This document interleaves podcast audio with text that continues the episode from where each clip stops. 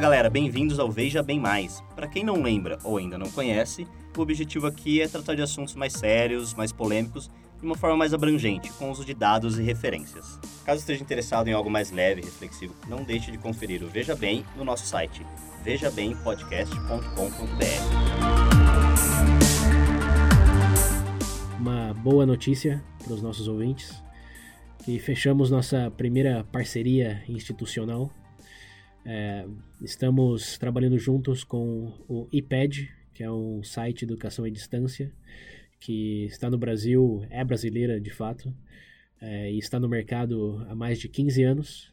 É uma plataforma digital que oferece hoje mais de 1.300 cursos, que vão desde cursos bem especializados para arquitetura, vendas, é, financeiro, até áreas é, como gamers, como beleza, maquiagem. Acho que eu vi um curso de veterinária lá também em algum momento. Culinária também, não tem? Sim, sim. Tem, enfim, é, são bastante, bastante opções. Como você pode imaginar, 1.500 cursos. Tenta, tenta pensar em 1.500 matérias aí. Eu aposto que você não chega nem no, na 60 e já vai ter dificuldades em nomear algumas, algumas coisas. Então, um site bem legal que nos presenteou com, com alguns vouchers para a gente sortear é, cursos grátis nessa plataforma, os cursos premiums. Essa plataforma tem cursos grátis e também tem os cursos pagos. E é, tivemos a, a generosidade deles de ter nos presenteado com alguns vouchers para os cursos premiums, que hoje vale ao redor de entre 40 e 60 reais. E bom, quem é ouvinte do Veja Bem e quer ter a oportunidade de fazer um desses cursos de maneira grátis, Existem alguns caminhos para isso. Uhum. Então, o primeiro é, é, se somar ao nosso grupo de padrinhos, madrinhas. É padrinho.com.br barra Veja Bem Podcast, contribuindo a partir de cinco reais. Se você fizer isso até o fim desse ano, ou também conhecido como 31 de dezembro de 2018, uhum. é, você vai entrar para um sorteio de três vouchers para esses cursos. Então, repetindo, se você tem interesse em um curso é, premium pago dessa plataforma, e aconselhamos fortemente a dar uma olhada no link nas referências e fazer um browse, dar, uma olhada no que, que eles oferecem, se tem algo na sua área de, de, de dedicação ou de estudo. E se você passar a contribuir a partir de R$ reais mensais na nossa plataforma, é, você vai entrar num sorteio só com as pessoas que entrarem a partir do lançamento desse episódio. É, para o total de três vouchers. Então, se entrarem três pessoas e você for uma delas, a chance de você ganhar um voucher é de 100%. então, uh, aproveitem essa oportunidade, é uma plataforma bem legal. Inclusive, fizemos nós mesmos um curso e também uh, já sorteamos um para o nosso grupo de padrinhos, que aí tá outra vantagem, ó. Quem, quem tá no nosso é, grupo de. É, padrinho já ganhou. É, quem tá no nosso grupo lá já se inteirou dessa novidade e já até ganhou um, um, um voucher grátis. Então, se você ainda nos convenceu que os episódios extras, que o grupo no WhatsApp e, etc. valem a participação do padrinho, bom, aí tá mais, mais um incentivo. Acesso em primeira mão a novidades e aos benefícios também. Bem-vindos a mais um Veja Bem Mais, galera. E o tópico hoje é linguagem. Algo que a gente faz bastante aqui. É o que a gente mais faz aqui. Principalmente César, né, César? Mais usa, né? Falar bastante, é o que a gente mais usa aqui. Uhum. e bom, e hoje a gente vai aqui explorar esse tema, né? O porquê, bom, nem eu sei, mas isso já leva a gente direto para nossa primeira pergunta de por que falar sobre linguagem? César, Pedro, por quê? Então, honestidade total, é, não foi bem o plural aí, não escolhemos esse tópico, na verdade fui eu. Esse é, é um tema que eu tenho muito interesse, sempre tive. É, mas tive mais ainda, que foi realmente explodiu, que eu senti necessidade de fazer um episódio sobre isso, devido ao nosso penúltimo episódio sobre religião. É, para quem já teve a oportunidade de escutar, quem não, por favor, ligue nas referências. Na primeira parte, o Pedro definiu que era religião para ele, e quando chegou na minha, eu não consegui. Uh, o melhor dito, eu compartilhei minha, minhas razões e minhas fontes que eu descobri que no, no mundo acadêmico não existe uma definição para religião aceita e de consenso. É, e eu fiquei abismado, fiquei perplexo com isso. Como que, como que não existe uma definição aceita no mundo acadêmico do que é religião? Você tem estudos religiosos, tem teologia, tem. O que não falta são áreas para estudar religião e não existe uma definição aceita. Em qual que. O que, explica isso? Como, como vivemos num mundo onde você não consegue definir uma palavra? É, principalmente para algo tão. um conceito tão prevalente como, como é a religião. E bom, a partir desse, desse ponto aí foi que eu me dei conta que a maioria dos episódios do Veja Bem Mais e também do Veja Bem é, são, são de, de elucidar definições. É, sempre começamos o episódio perguntando ah, o que é certa coisa, ou o que entendemos como certa coisa. Começar lá do posse de armas, episódio 01 do Veja Bem Mais, a gente começa, tá, mas defina armas. É, é um revólver, é uma, uma espada, é uma, é uma bazuca. Então a gente sempre começa contextualizando bem o que a gente vai dizer. Para outros episódios também, como legalização de drogas, o que é droga? É a cerveja que você toma no fim de semana? Quem define o que é droga? E você pensar em episódios depois como educação, política, o que é esquerda, o que é direita, é, o que é ensino superior, entre aspas.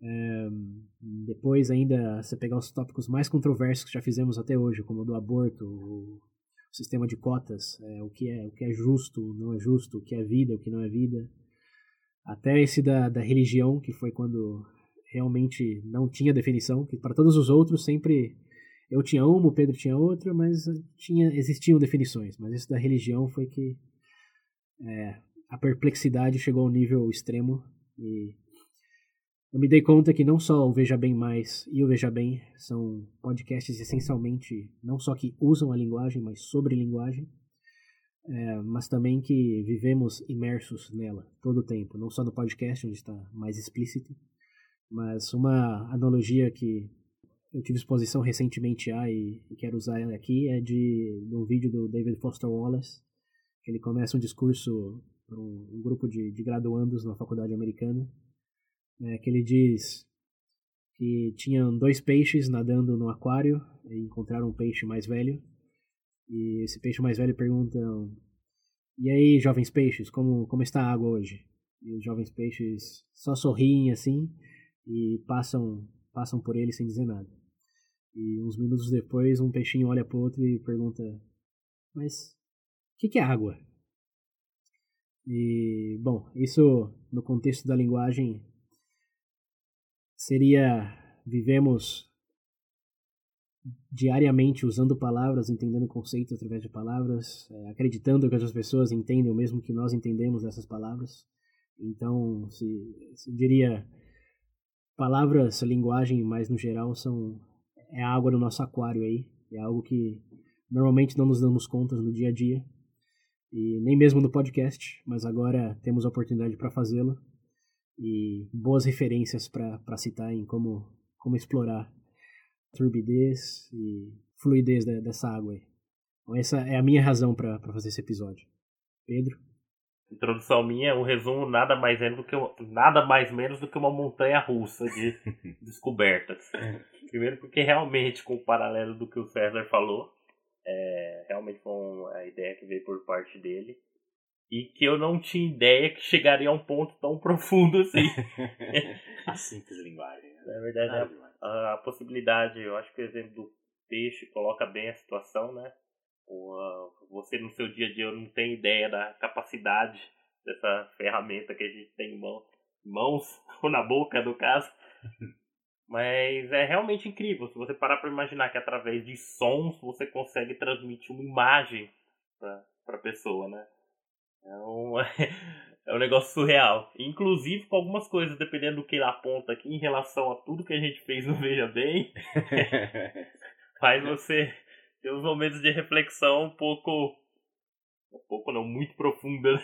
É, e também você falou de através de som aí, que é o nosso caso, mas também de escrita, né? É. Acho que é bem, é bem subestimado essa habilidade que temos de transferir ideias para as pessoas é, que realmente muitos pensam nisso até como um superpoder.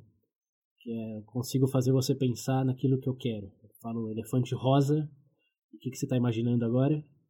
Ainda que talvez não seja o foco da sua total atenção, mas tem isso aí. É uma é como Inception, um filme lá, como que é a origem do, do Nolan. é, temos essa capacidade de plantar ideias na, na mente das pessoas que entendem nossa linguagem que não nos damos conta desse poder. Talvez sim quando a gente vai para outro país, outra pessoa não entende, mas é uma ferramenta que muitos é, biólogos, inclusive, dizem que é o que mais nos diferenciam do, dos animais. Ah, inclusive o pessoal mais... pontua, né, que ó, a maior verdade do poder dessa ferramenta é que os, as obras mais clássicas, tipo, as obras clássicas esse, e os livros mais bem avaliados são justamente por isso, a capacidade do autor de literalmente criar a imagem do, do, é, é, é, mostrar, entendeu? Uhum. É, tipo assim, é literalmente mostrar o que tá dentro da cabeça dele pra sua através do através de, papel. Porque, vai, eu chamar de ferramenta. Eu vou falar linguagem, assim, todo mundo pensa, ah, só a maioria vai associar com palavras, mas igual falou com texto, até sinal de mão para pensar. Sim, então, em resumo, é um poder incrível que temos, que temos usado explicitamente nesse programa faz o que, dois anos e meio agora mas é algo que nunca analisamos. Talvez o episódio mais meta agora, né? É, é como descrever o campo de visão falando do olho mais do que você está vendo. É. Até aquela crise existencial depois do episódio. Nossa É, eu, assim, aqui não, não gravamos ainda, mas eu especulo que quem subir nessa montanha russa, como o Pedro falou é, vai, vai, vai passar por altas emoções, fortes emoções. Diria até que é que eu não quero criar expectativas altas, porque é, o segredo da felicidade é, expectativas, expectativas baixas. Mas se vocês, ouvintes, já escutaram o nome Steven Pinker, Noam Chomsky, Ludwig Wittgenstein, se algum desses nomes soou uma campainha aí para vocês, é porque essa pessoa se dedicou ao estudo de linguagem e fez o seu nome justamente por pensar sobre essas coisas. Então, pelo menos um dos três, tenho certeza que vocês já escutaram falar. E nesse episódio vocês vão entender um pouco melhor do, do porquê e por que a descoberta deles foi tão relevante para a área do conhecimento humano no geral. Bom, então já que a gente já definiu o porquê, uhum. vamos falar sobre linguagem.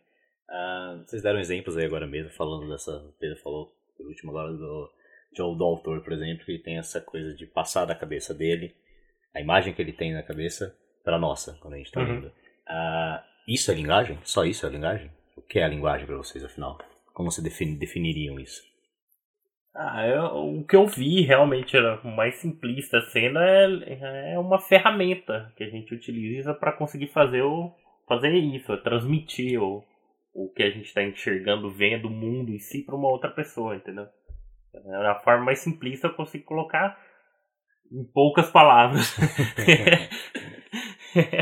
olha, olha, olha, olha que, que irônico, né? A gente falando que passamos 34 episódios definindo conceitos e agora estamos definindo o conceito do conceito que estamos falando. A gente tá falando de Inception, é, né? Do filme Inception, Origem.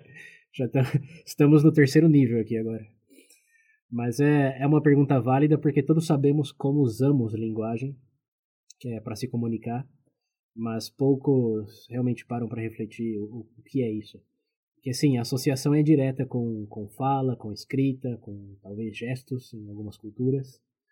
É, mas se você pensar na, na linguagem de sinais é, para as pessoas é, surdas, se você pensar no braille. código Morse, o braille, isso. É, qual, qual que é a minha primeira pergunta aí, não querendo responder a pergunta contra a pergunta, mas o que, o que, que diferencia uma linguagem de um código? Por exemplo, o código Morse. Por que, que, não, por que o código Morse não é linguagem? É, você pensar no mundo animal também, os golfinhos têm uma linguagem? Ou tem um sistema, um código? É, cachorro com os latidos, uivados?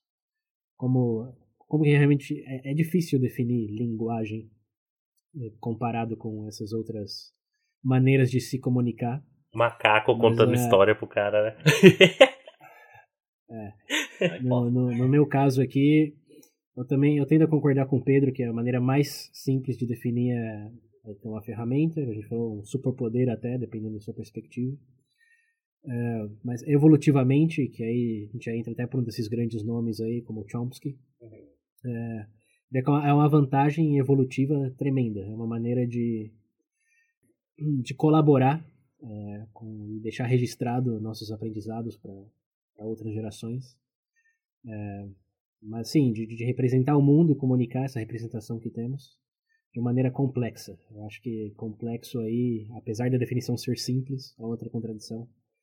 Acho que o que diferencia aqui, só começando a, a discussão, é que uma linguagem tende a ser mais complexa com código. É, você pensar no código Morse, por exemplo, o código ele faz referência à linguagem. Você pensar, por exemplo, no código binário 010101, ele também faz, faz referência a conceitos mais complexos que são representados pela, pela linguagem. Então, é difícil porque, mesmo o computador, se, você fala, né, não é código binário, é uma linguagem, porque é o tanto de informação que representa, que a gente visualiza. É, talvez seja até algo que nós queremos acreditar que é diferenciado, porque chamamos de linguagem, mas não deixa também de ser um código, por exemplo, árvore. O que é uma árvore se não A-R-V-O-R-E, é, que significa o tronco com os galhos e folhas. Né? Por que, que o código Morse, o, o traço, traço, ponto é um código e a palavra árvore não é um código?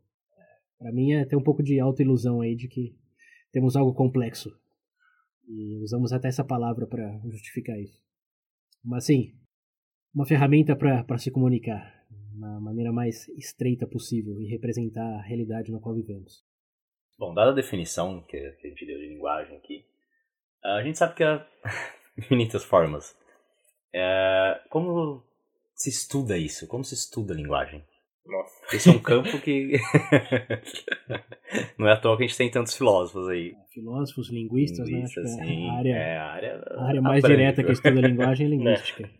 Não, essa é uma boa pergunta, porque já que a gente vai falar de linguagem, a gente tem que especificar, primeiro, como estamos definindo a linguagem, segundo, qual será o nosso foco no, no tema. Porque a linguagem, se você pensar na verbal, é, tem o conceito de fonologia, tem a gramática, se for pensar um pouco na escrita. Uhum. Então aqui eu vou, vou, passar uma lista, uma lista de um vídeo que está nas referências, que é do Steven Pinker, que é um cientista, um psicólogo cognitivo do Canadá, que é bem famoso na, na área, nesse ramo do, do conhecimento, na área de linguagem. E, e ele dá, né, nesse vídeo ele passa a lista das diferentes formas de estudar linguagem. Ele define gramática, como falei, fonologia, é, tem a semântica, que é o estudo do significado das palavras, tem pragmática, que é um conceito que não ficou muito claro para mim até agora, mas seria como o uso da, da linguagem, a semântica é o significado e pragmática é como que as pessoas estão fazendo com isso, como por exemplo a palavra literalmente. Uhum. A semântica significa literal, mas a pragmática é que hoje todo mundo usa como se fosse seriamente. Uhum. Enfim, nada muito. Eu vou literalmente morrer de fome se eu ah, não comer Inclusive, agora. eu escutei um, um exemplo, como isso varia bastante. Por exemplo, algumas palavras que não fazem sentido nenhum, não, não vai falar em conceito de sociedade, alguns grupos pequenos pode fazer todo sentido. Sei lá, uma brincadeira interna entre amigos de, não sei, chamar alguma coisa por algum, alguma palavra que não tem associação nenhuma, por exemplo, com o sentido semântico dela, entendeu? Então a gente falou de perguntar qual era a religião do Maia, né? É. Perguntar se ele curtia jogar Xbox. É tipo, é tipo, é tipo até. É, né, não, eu digo tipo assim, fazendo. Inclusive a nível, mais exemplos comuns dentro da empresa, é, um ambiente de trabalho ou com uma roda de amigos, você criar uma palavra, uma, uma palavra, um código entre vocês, sei lá. A palavra significa uma, uma semântica dela é uma coisa, mas. Exato, sei lá, por exemplo, dentro do, da companhia, você trabalha, digamos, tem que tá com um grupo de pessoas, sei lá, com dois amigos seus, e quando você vê uma, mo uma moça bonita, alguma coisa, você chama por um nome, entendeu? Se você falar fora dali, não vai fazer sentido nenhum. Sei lá, razão contábil, por exemplo. Olha aquela razão Olha, contábil. ó. É, essa é a distinção entre semântica e pragmática. Sim. Aí também, pro lado mais técnico de como se estuda a linguagem, tem a, a psico, psicolinguística, é como processamos a linguagem, que aí já está mais focado no cérebro, em que parte do cérebro é processada, como que é processado, a partir de quando.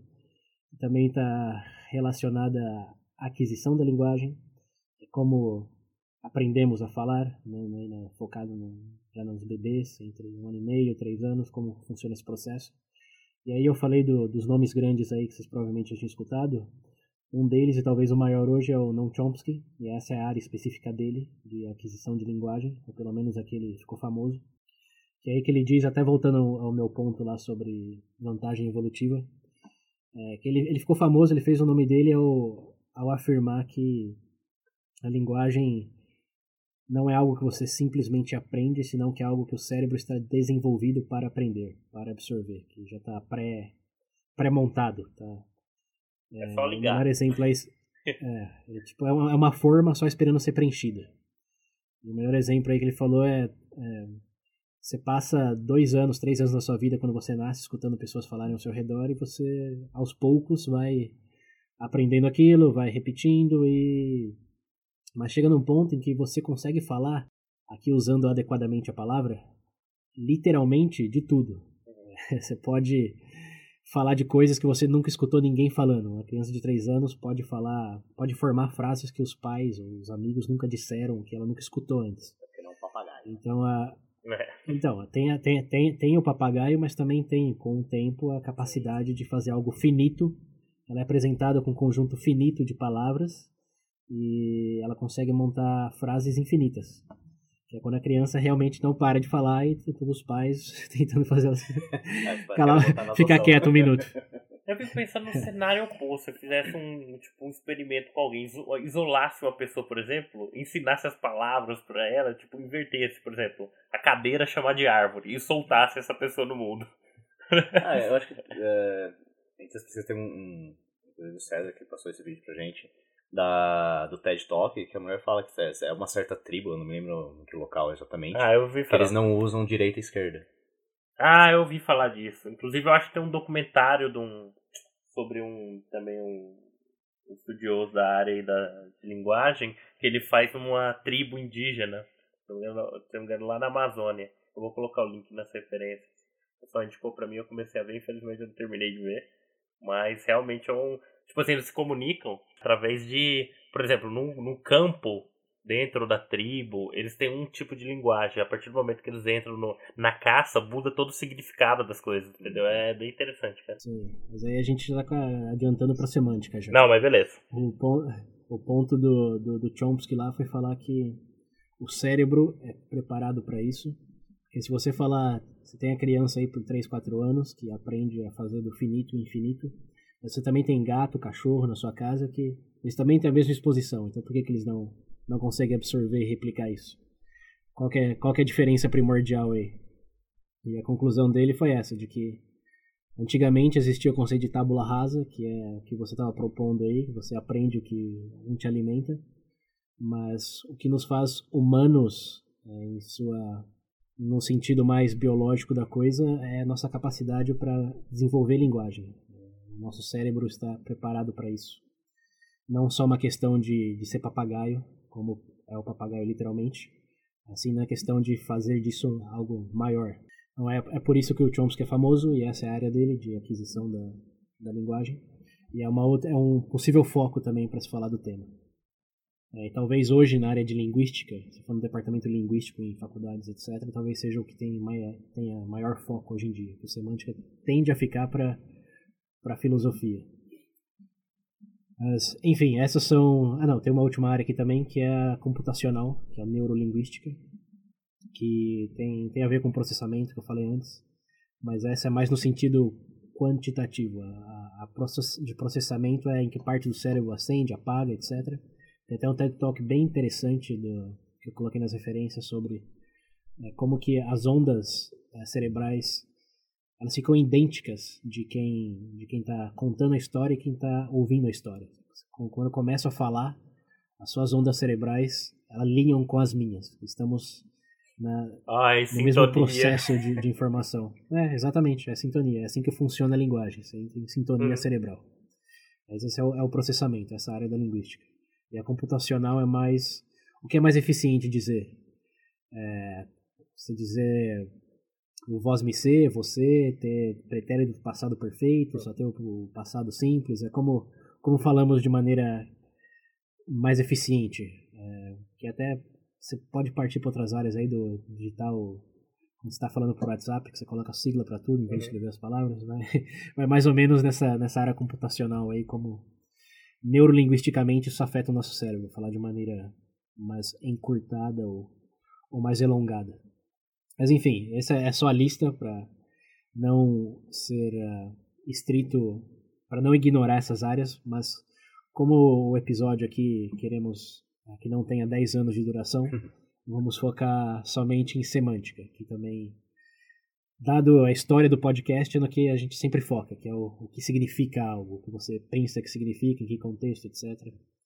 Então, é, esse será o nosso foco, e aí a maior representação está na, filosofia, com filósofos, Aristóteles falou disso, Descartes falou disso, e uma figurinha chamada Ludwig Wittgenstein passou a, a ser conhecido como um dos maiores filósofos da década, da, década não, do século XX, em razão do que ele tem, do que ele falou sobre isso mas sem spoilers.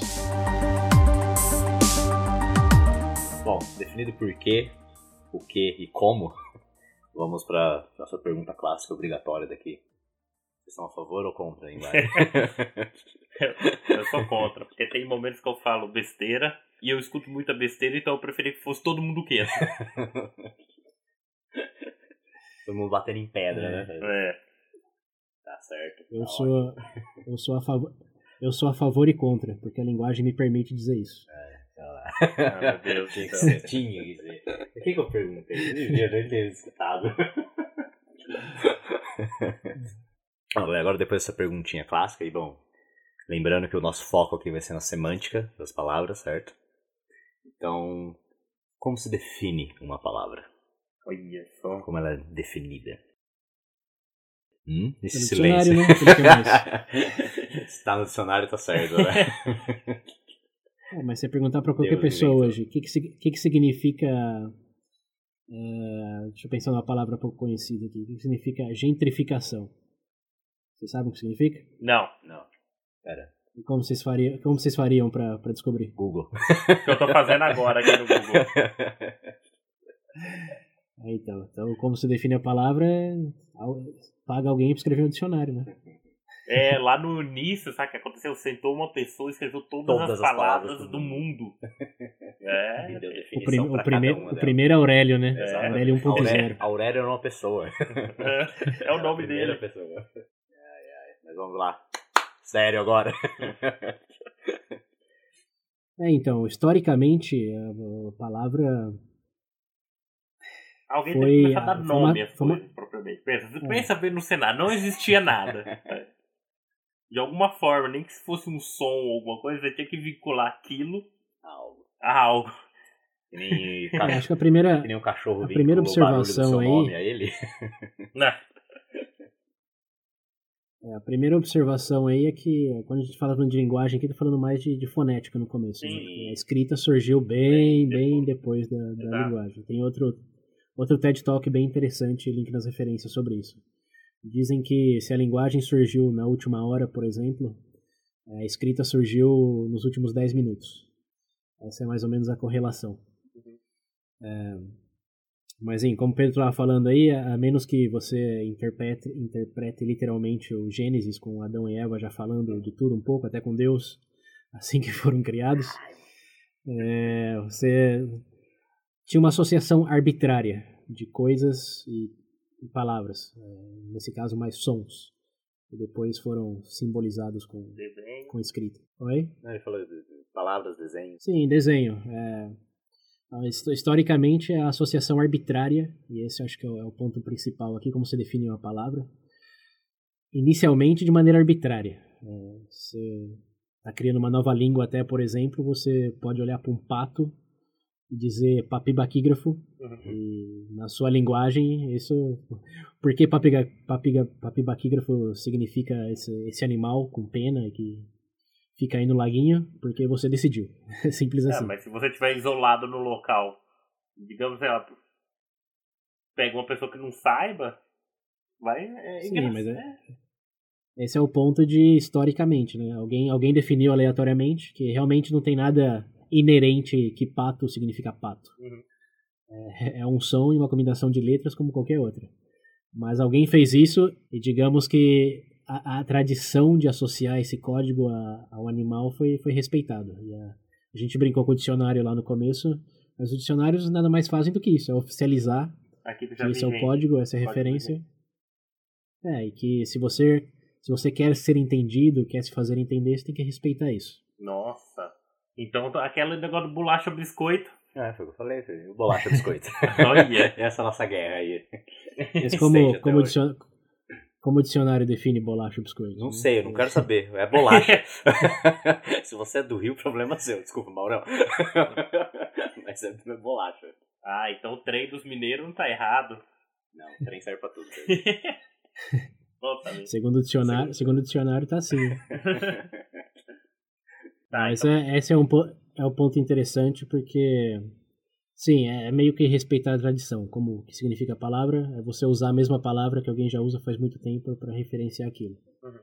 E hoje temos as ferramentas para. Hoje tem até, a gente falou do dicionário também, mas no. Tem a Real Academia Portuguesa de, de Letras, como tem na França? Ah, tem a Academia Brasileira de Letras no Brasil. Tem. De Letras, mas não, mas no Brasil, né? Em Portugal tem alguma coisa da, do português? Eu sei que na França tem. Eu... Na Espanha também. Eu acho que tem, cara, quase certeza. Bom, em França, na, na França tem uma academia da linguagem francesa, uhum. por falta de melhor termo para traduzir, que eles aprovam, desaprovam novos termos, como por exemplo o mouse do computador, lá uhum. eles chamam de, de literalmente raton. Não, mas tem, certo? Porque é. teve a mudança no, no, na gramática do, Aqui no Brasil ocorreu a mudança gramatical e tudo mais, mas eu lembro que refletiu ainda em Portugal, na época quando eles colocaram, tava com a discussão para implementar isso daí, foi mal bafafá ainda, eu acho que tem, cara. É, pode ser que tenha, tem. mas eu digo que a, a, da França representa todos os países que falam francês e da Espanha todos os países que falam espanhol. Hum, Brasil e Portugal já tem, já tem, é, já um gap. Tá, beleza. É. Então, sim, falando, hoje já temos mais recursos e até algumas instituições que se autoproclamam defensoras do, da definição correta. É. Então, como se define a palavra, bom, historicamente é isso. É. Aleatoriedade seguida por, por, tra por tradição, digamos. Hum. É, mas se for um, um nível mais além, que aí a gente já entra no escopo mais filosófico, é, na época de, de, de Aristóteles, é, ele dizia que palavra é, que linguagem é significado externalizado em, em som e palavras. É, significando que é uma associação, que a gente falou lá no começo, por mais arbitrário que seja, o pato só é o pato porque primeiro existe um pato. Uhum. Você inventa uma, uhum. uma fonética e escrita para representar isso. Então, é, como se define uma palavra, seguindo esse sentido histórico aí, é representando algo que já existe, é descrevendo, descrevendo o mundo, digamos. Uhum. A coisa se complica quando o mundo deixa de ser mundo. quando tem que descrever duendes, por exemplo, ou fadas. É, mas para não avançar muito desenvolvimento filosófico da, da linguagem, a resposta em certo momento era essa. E antes até o século XVII, mais ou menos, a filosofia é, também dizia que existiam critérios para você saber o que uma a semântica, por exemplo, do humano, o que significa ser humano. Você tem lá a figura do humano, é, mas como você sabe que não é um robô, por exemplo, o que, que, que, precisa para ser humano? É, e eles tinham o conceito de necessário e suficiente. A ideia é é que para você realmente saber o, como definir uma palavra, você tem que atribuir elementos necessários e suficientes. É dizer, para que um humano seja humano, é, é suficiente que, que ele tenha dois braços e duas pernas? Pode ser sim, se tiver dois braços e duas pernas, e for ereto, é suficiente para chamar de humano. Mas é necessário que realmente tenha duas pernas e dois braços para ser humano? É. Bom, um, outro exemplo aí, além do, desse, do humano, que você tem discutir, tá, não é suficiente para ser necessário que seja humano, uma, uma possibilidade é, por exemplo, tem que nascer de outro humano. Certo. Se foi criado em laboratório, talvez humano não seria a palavra mais adequada. É, e para outro, por exemplo, podcast aqui. E, ó, nossas referências para esses exemplos é de outro podcast americano, link nas referências é, para você ser um podcast, é, é suficiente que, que você esteja na, no iTunes, por exemplo, na plataforma que vocês estão usando para escutar agora, no Spotify. Se você está aí, é um programa de áudio, é suficiente para ser um podcast. É, mas é, é necessário para ser um podcast? Tipo, tem podcasts que, por exemplo, não estão no iTunes e não estão no Spotify, que ainda são podcasts? E a resposta é obviamente sim, né? O real necessário para que seja um podcast é que você grave é, graça tem um algum arquivo lugar. de áudio. Tem um arquivo de áudio. online. É. É, um arquivo de áudio você disponibiliza, essa é a condição necessária. Então, Perfeito. por muitos séculos na filosofia, é, essa, essa resposta aí, essa pergunta era respondida, essa pergunta de como a palavra, como se define uma palavra, era respondida através desse viés. Era atribuir condições necessárias e suficientes àquilo que você estava tentando representar. Até surgir nosso amiguinho. Até surgiu o nosso amiguinho Ludwig Wittgenstein. É, então aí, pausa agora para respirar, porque entramos, saímos do, do nosso contexto opinião e vamos pra história. É modo história. Junta aqui, ó. Aqui, ó. A fogueira tá acesa. Lá aproximem-se. vem a história. Vamos falar um pouquinho aí É. sobre o Wittgenstein, então. Qual que foi a- É, as é- ideias, pensamentos dele? cara? Então, muitos. Mas o, o que realmente mudou o mundo da, de como é essa, essa pergunta é respondida aí, de como as palavras são definidas, é que ele se deu conta que as palavras, na verdade, eram talvez mal definidas. Que, como eu disse lá no começo, a função da, da, da palavra é representar a realidade, e isso todo mundo entende e está de acordo. Uhum. E ele, como era uma pessoa muito interessada nas ciências exatas, eh, em engenharia, eh, ele teve uma exposição a outro filósofo chamado Bert, eh, Bertrand Russell. Bertrand Russell, isso, que publicou um livro chamado Princípios Matemáticos, que mudou o mundo da, da lógica. Eh, ele teve o- a percepção que talvez dava para para aplicar um pouco da, da lógica matemática dentro da linguagem.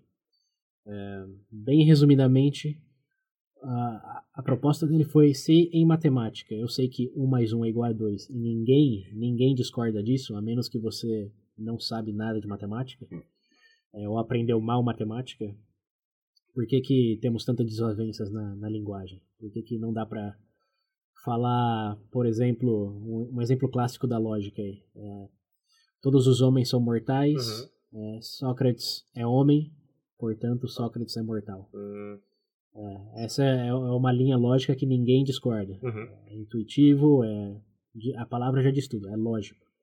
Então, por que, que não dá para seguir uma estrutura e definições mais parecidas com essas? Como, como que a gente traduziria, dentro de todo o espectro da linguagem, uma maneira de representar a realidade de forma mais lógica e não tão ambígua?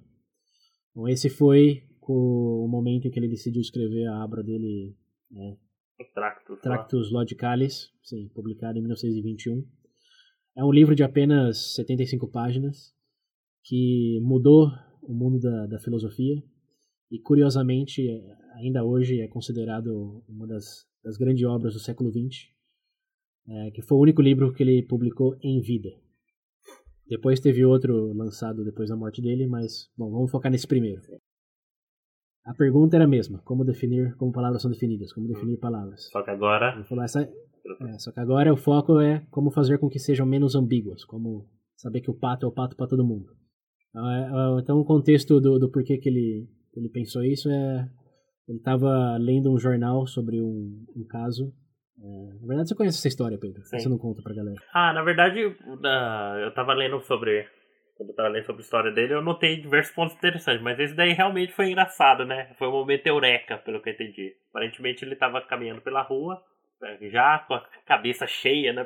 Imagino eu que seria uma fase onde já existiria pré-estruturadas coisas na cabeça dele.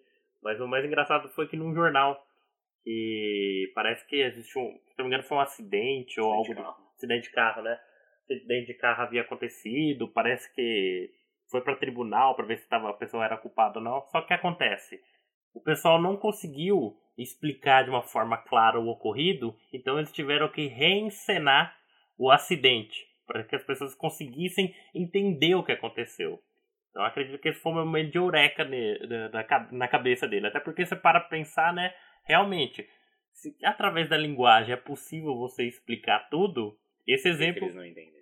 Exato, esse exemplo claro é que, tipo assim, que existe uma estrutura lógica, cara, que você consegue, como é que eu posso dizer? se é real, você consegue explicar. As palavras conseguem descrever isso. Cabe ao, no caso, a pessoa que está falando, o interlocutor, ter a, essa habilidade. É, o que ele se deu conta aí foi que a linguagem estava falhando nesse caso em particular, porque eles quiseram reencenar usando atores. automóveis de brinquedo, é. atores, que a linguagem aí não era suficiente para descrever de forma clara o que tinha acontecido. Ele sentiu que isso só acontecia porque é, a linguagem não estava sendo bem usada, tinha muita, muita divergência e tinha que se usar de artimanhas visuais para complementar a explicação. É. Bom, enfim, essa, essa foi o contexto em que ele teve essa ideia e eu já comentei aqui que foi o caminho que ele quis deixar a coisa mais lógica. E bom, ele, o que ele escreveu nesse livro?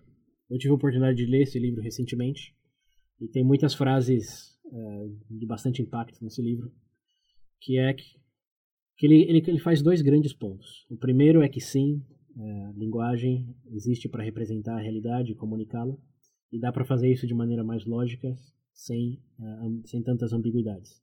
Que o problema das ambiguidades não está na linguagem em si mesmo, senão que ela está sendo usada para fazer algo para o qual ela não foi concebida. Exemplo: você falar de um pato, todo mundo entende que é um pato. Se você falar que o pato é bonito, você já está entrando numa, num, outro ramo da, do nosso entendimento, nossa experiência como humanos. Que um é identificar as coisas. Isso é um uhum. pato, isso é uma árvore, isso é uma casa. Aí quando você passa para coisas mais é, metafísicas, transcendentes, transcendentes, é, né? você passa para é, transcendente no sentido não é tangível, né? é, é palpável. É, em termos mais apropriados seria estética, seria é, moralidade, é, que você pode juntar numa bolsa e chamar de metafísica, uhum. é o, que vai além do, do físico, do uhum. palpável. Ele dizia, é, é, o que ele concluiu nesse livro aí, ele trabalhou, é que é, tínhamos que focar em descrever o mundo como é, que isso é tudo que tínhamos, que tudo demais é uma virtude de nossas experiências, porque, como a gente até falou no episódio do VB recentemente, do Book of Trunks, é, beleza é subjetiva. Se, se o marciano pousasse na Terra hoje, não, alienígena, mas que o marciano. é, mas já ele, tem. Ele, é, já temos, né? Já temos um pouco. Nossa, então. Ele, não... ele saberia o, o que é bonito ou não. Então isso é porque vem, vem em virtude de experiências que a pessoa tem, experiências de vida, não vem de uma realidade palpável é, e representável, que é a, a proposta dele. Um outro exemplo é, clássico para entender que é essa, a, te, é, a, a, teoria é a, teoria da, da, linguagem como representação de figuras. Uhum. É basicamente o que ele estava fazendo. Se você pensar em como você define vermelho, por exemplo, tem como você explicar para alguém o que é vermelho sem mostrar algum objeto vermelho? Não. Mesmo mostrando, no caso do daltônico. não é vermelho, é sim, claro. é, tem, tem, tem situações que você nunca vai conseguir explicar nem mostrando. Mas essa era, é, é, de novo. Ah, mas ainda assim. Eu perdão. Não, eu não sei se foi, foi o Paulo Einstein que falou, mas eu cheguei a ver também que, mesmo a gente sabendo o que é o vermelho, tendo essa imagem da, da, da cor, uhum. uh, ela pode não ser a mesma coisa para todo mundo. Sim, mas é, é uma figura da, da realidade que, que compartilhamos. Sim. Você pode não ver talvez a mesma tonalidade de vermelho, mas você sabe mas que não é verde. Sabe... Ah, então em resumo, peraí, deixa, ó, deixa eu pegar não. aqui e ver se eu tô indo nas linhas certas aqui. Ó, momento VB escola. então, em resumo, nada mais é, por exemplo, você falou todo aquele que a gente que a gente vai chamar de sacola da metafísica lá, uhum. é tentar retirar isso da linguagem, porque a linguagem em si não consegue descrever isso, certo? Isso. Deixa eu só dar um pouco mais de contexto dentro do livro. Tá. Ele diz, uma das frases mais famosas do livro é que o que pode ser dito, pode ser dito perfeitamente. Certo que é o que aconteceu lá no acidente na França, que é o que é um pato, e o que não pode ser dito, aquilo, daquilo que você não pode falar, uhum. porque as palavras não foram concebidas para isso, como por exemplo beleza, justiça, moralidade, etc. Uhum. É, é melhor você ficar calado. Essa é a frase que está no livro. Daquilo que você não pode falar, é melhor você ficar calado. Ele diz isso não no sentido de não fale o que você não sabe, e isso já é um, é um aforismo que é como um frase é bastante é batido. é. Mas é nesse contexto dele é que a linguagem tá feita como uma câmera de fotografia para tirar foto da realidade. Você não pode usar uma câmera para decidir, por exemplo, é, o que é justo. Você vai usar uma câmera para isso? Então, pode em decidir. resu- Entendi. Então, em resumo, tipo assim, o, esse calado que ele diz é porque a- hoje essa ferramenta então disponível não tem a capacidade de descrever essas coisas, certo?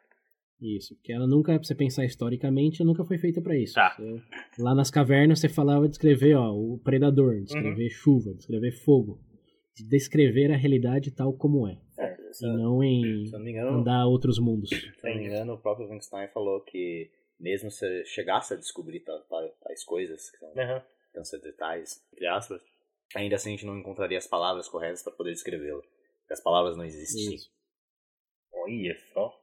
É, o ponto, o ponto, o ponto, cru- o ponto crucial aí é que ele não é que ele não acreditava em beleza, ele não, Não, entendi. Em, em moralidade. Não, mas aqui é pros ouvintes. Ah, tá. Só pra bater, bater o martelo.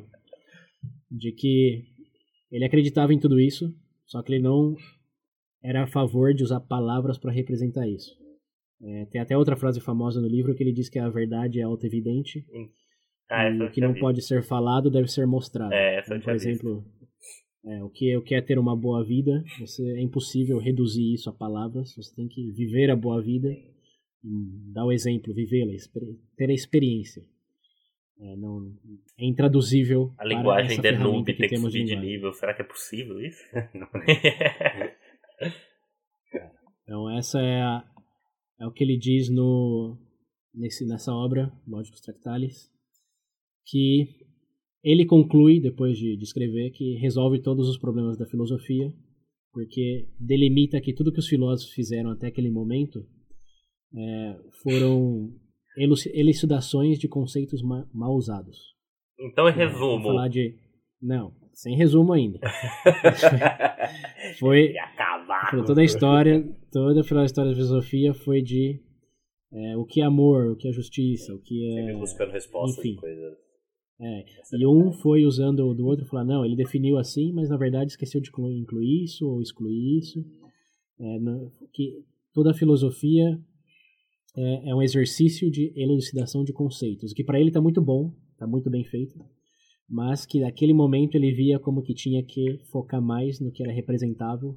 Tem até partes do livro onde ele explicitamente diz que é, as ciências naturais, como é chamado ciências exatas naquele momento, se dedicavam.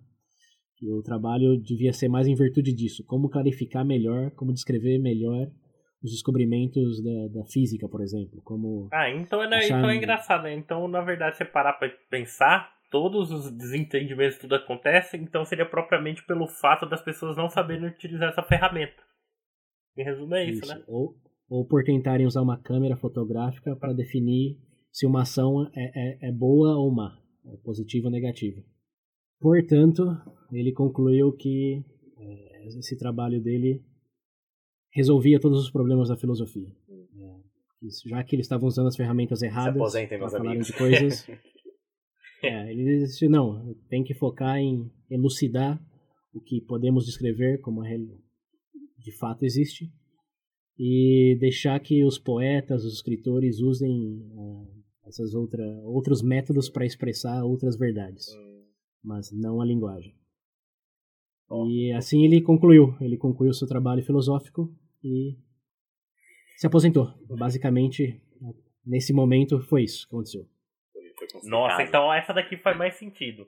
Então, se não existe, tipo, então toda a discussão de desses assuntos mais variados, não sei, essência, esse tipo de coisa, não faz sentido porque não tem nenhuma para ser descoberta, porque ela não pode ser descrita, certo? É, tem até uma, uma outra parte Bom, essencial. Uma outra parte importante desse livro aí é que ele faz o chamado Tabelas da Verdade. Uhum. É aquele, lembre-se que ele estava muito envolvido com a lógica nesse, nesse período, com a matemática, o trabalho do Russell.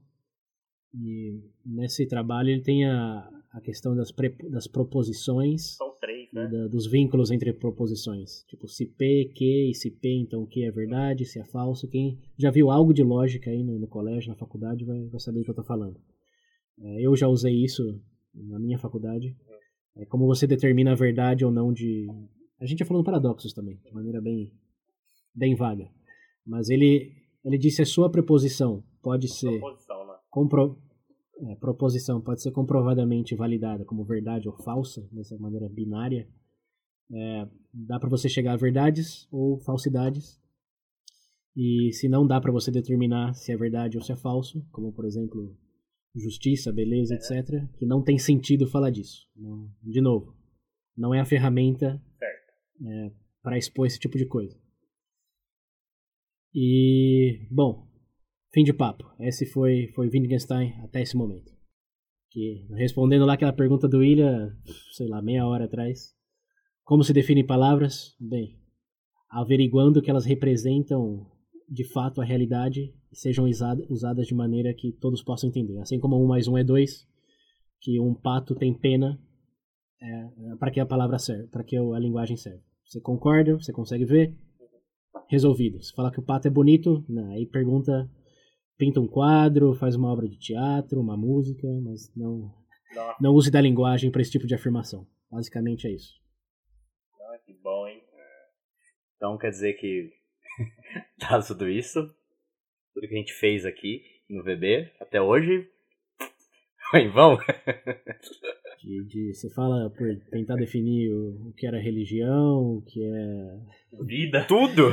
definir vida, Educar. felicidade. Felicidade, Edu- Nossa. religião, educação, educação, política. todas as nossas discussões aqui, dois anos e meio de discussão. É, né? Sobre É, aquilo. basicamente- é é? Sobre aquilo, achei a frase aqui, ó. Sobre aquilo que não se pode falar, deve-se calar. Isso, daquilo que você não pode falar, melhor se manter em silêncio.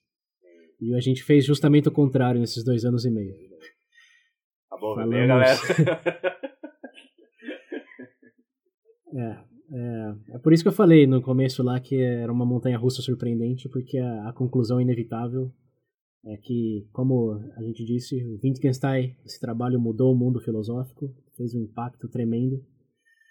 E. Porque tem sentido, vocês não acham agora aqui, como já sendo um pouco de opinião, você, William, Pedro, vocês não. O que vocês pensam disso tudo dele? Cara, eu acho que é verdade, vou ser sincero, eu como uma pessoa, apesar de um- ser um católico horrível e o pior que tem, fazer tudo errado, eu acredito Isso é o que eu mais gosto. Eu, eu, acredito, eu acredito em Deus e tudo mais, realmente, eu acho que ele, ele tá certo, não tem como você descrever.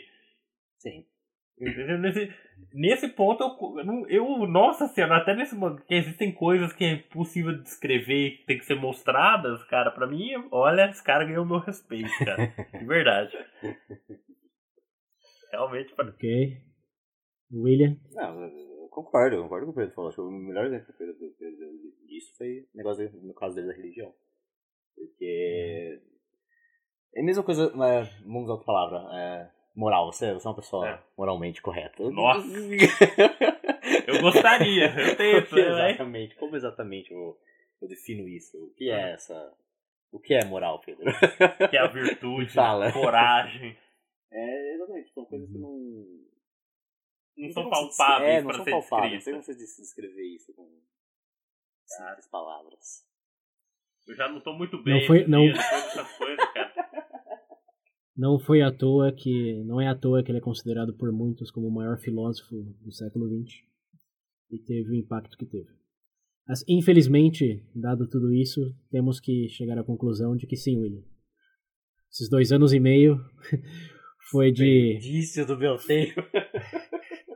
Foi, foi um exercício de talvez companhia pros abobrinha, ouvintes. Literalmente, dois anos e meio falando abobrinha. Eu sabia, sabia. não, foi, Eu devia ter ido pular em foi fazer companhia. É, Foi fazer companhia pros ouvintes, dar umas risadas, pensar em conceitos como esse da própria linguagem que não tínhamos pensado Nossa, antes. se o VB mais foi E bom. em vão, imagina o VB menos. Então, É. Ah, enfim, tudo, e também não podemos ser tão fatalistas, né? Não é que, Tem, tem. que, o, que o- não é que o Thanos ganhou a batalha, Hum. mas temos que, que reconhecer que usamos, nos usamos de conceitos Tanto talvez equivocados. Valeu a pena, né, o Thanos. Tanto não vale a pena. É. Ai, ai. Enfim, é, dado, dado, dado essa conclusão, Essa acho conclusão vou é- deitar aqui. Tchau. É, Chega. é, é hipócrita, é hipócrita nossa, nossa pretensão de continuar. Então queríamos agradecer a todos pela audiência, pelo acompanhamento. Até nunca mais. E, bom, Eu não vou É nem isso, falar né? nada. Hoje você pode deixar seu abraço pra ele. próximos, Hoje você pode Pro- mandar um pro- abraço. pro- próximos, os próximos episódios, se é que tiverem, né? Porque não sei se a gente vai se recuperar. Vamos, vamos tentar, vamos tentar falar em, em coisas mais, eh, mais definíveis. Vamos falar de como rebocar uma parede, Rebocar a como parede. arruma, arrumar o motor A do gente carro. pode fazer que nem aquele programa dos, do aqueles Resolveu uma equação que- matemática. Aulas com César de matemática, ó. Faz um VB How- matemática. César. Você quer how bem to mais formar? passando. Bebê How to. É? É, Aproveita e me ensina um pouco. né? É, bom, mas va- valeu a reflexão. Vamos ver o que, que a gente faz agora com o futuro do bebê, mas Crise existencial. é, O bebê tá em crise acho que foi, existencial. não, é, é, é um aprendizado conjunto e que temos que, que seguir a, a diretriz aí do, do Wittgenstein, que obviamente é bem mais inteligente do que a soma de, de nós três e de Senhora. muitos que vieram antes ou depois dele. É, se, se realmente daquilo que você não pode falar é melhor ficar em silêncio, ficaremos em silêncio.